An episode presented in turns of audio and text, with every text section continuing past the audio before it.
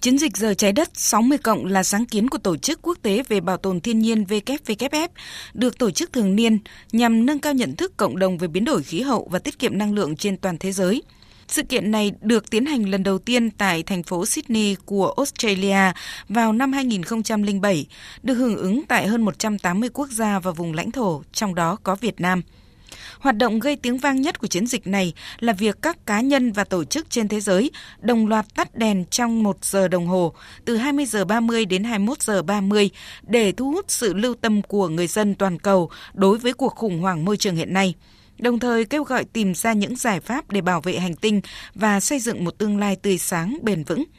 Mặc dù sau mỗi giờ tắt đèn hưởng ứng chiến dịch giờ trái đất, Trung tâm điều độ hệ thống điện quốc gia ghi nhận sản lượng điện tiết kiệm được còn khá khiêm tốn, chỉ dao động khoảng trên dưới 500.000 kWh. Song theo ông Trịnh Quốc Vũ, Phó vụ trưởng vụ tiết kiệm năng lượng và phát triển bền vững Bộ Công Thương, ý nghĩa lớn nhất của sự kiện này vẫn là truyền thông nâng cao nhận thức cộng đồng về tầm quan trọng của tiết kiệm năng lượng với biến đổi khí hậu, bảo vệ môi trường sống của chúng ta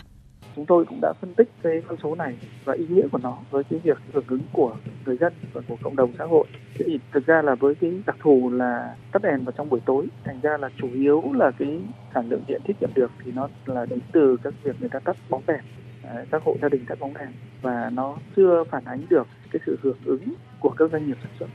Thế nhưng mà với cái 500.000 kWh trong một giờ này thì chúng tôi đánh giá đây cũng là một cái hưởng ứng rất là tích cực của người dân, của hộ gia đình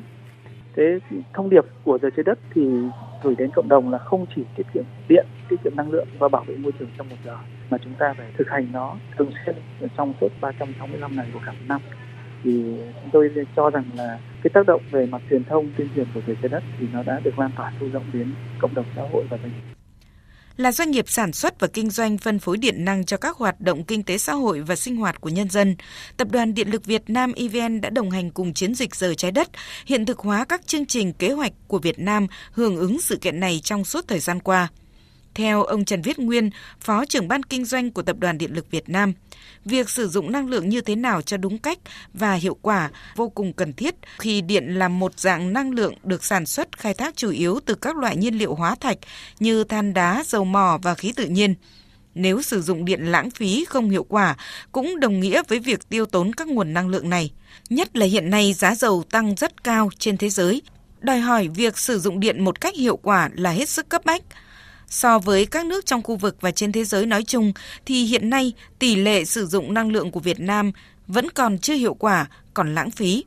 Điều này sẽ tác động rất mạnh mẽ và trực tiếp tới môi trường của chúng ta.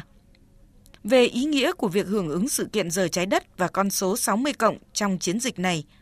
Ông Trần Viết Nguyên, Phó trưởng ban kinh doanh EVN cũng cho rằng nó không chỉ dừng lại ở 60 phút hay 1 giờ mà là nhiều ngày cộng thêm, nhiều sự kiện cộng thêm để lan tỏa ý thức tiết kiệm năng lượng và bảo vệ môi trường bằng các việc làm thiết thực. Thì ở góc độ là tập đoàn điện lực Việt Nam thì à, hàng năm thì chúng tôi cũng lấy cái dịp tháng 3 này để hưởng ứng các cái sự kiện của giờ trái đất nhưng mà cũng tổ chức các cái hoạt động tuyên truyền, các hoạt động tiết kiệm điện, các cái giải pháp để tư vấn cho khách hàng và chúng tôi cũng mong muốn là các cái chương trình này nó sẽ được xuyên suốt không những tháng 3, tháng 4, tháng 5 mà nó hết tất cả à, những cái ngày còn lại trong năm thì chúng tôi đều thực hiện các cái nội dung này, đặc biệt là trong cái công tác mà truyền thông tới khách hàng để nâng cao cái nhận thức, nâng cao cái hiểu biết là vì sao chúng ta phải à, sử dụng điện một cách nó tiết kiệm và hiệu quả à, để bảo vệ môi trường.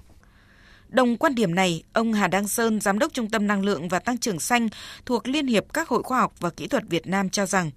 tiết kiệm điện nói riêng, tiết kiệm năng lượng nói chung góp phần quan trọng trong việc tiết giảm sử dụng các loại nhiên liệu hóa thạch mà chúng ta đã và sẽ phải nhập khẩu nhiều trong tương lai.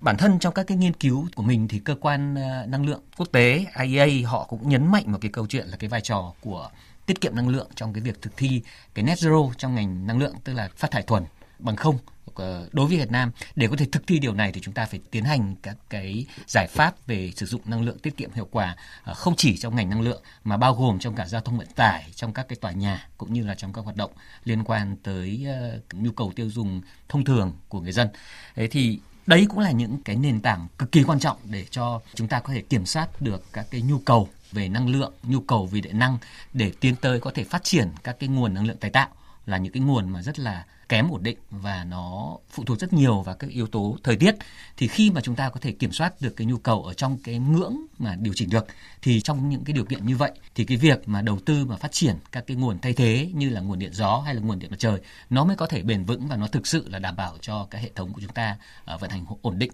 và đảm bảo là ờ, cung ứng đầy đủ và an toàn cho các cái nhu cầu phát triển kinh tế của đất nước. Cũng theo ông Hà Đăng Sơn, sử dụng năng lượng tiết kiệm và hiệu quả là một quá trình liên tục lâu dài, đòi hỏi phải có những chính sách thực thi hiệu quả, tránh sự đứt gãy, gián đoạn. Trên thực tế, đã có những thời điểm công tác sử dụng năng lượng tiết kiệm và hiệu quả chưa thực sự được coi trọng trong việc đảm bảo an ninh năng lượng, cũng như góp phần đảm bảo cung ứng đầy đủ năng lượng cho sự phát triển kinh tế của đất nước.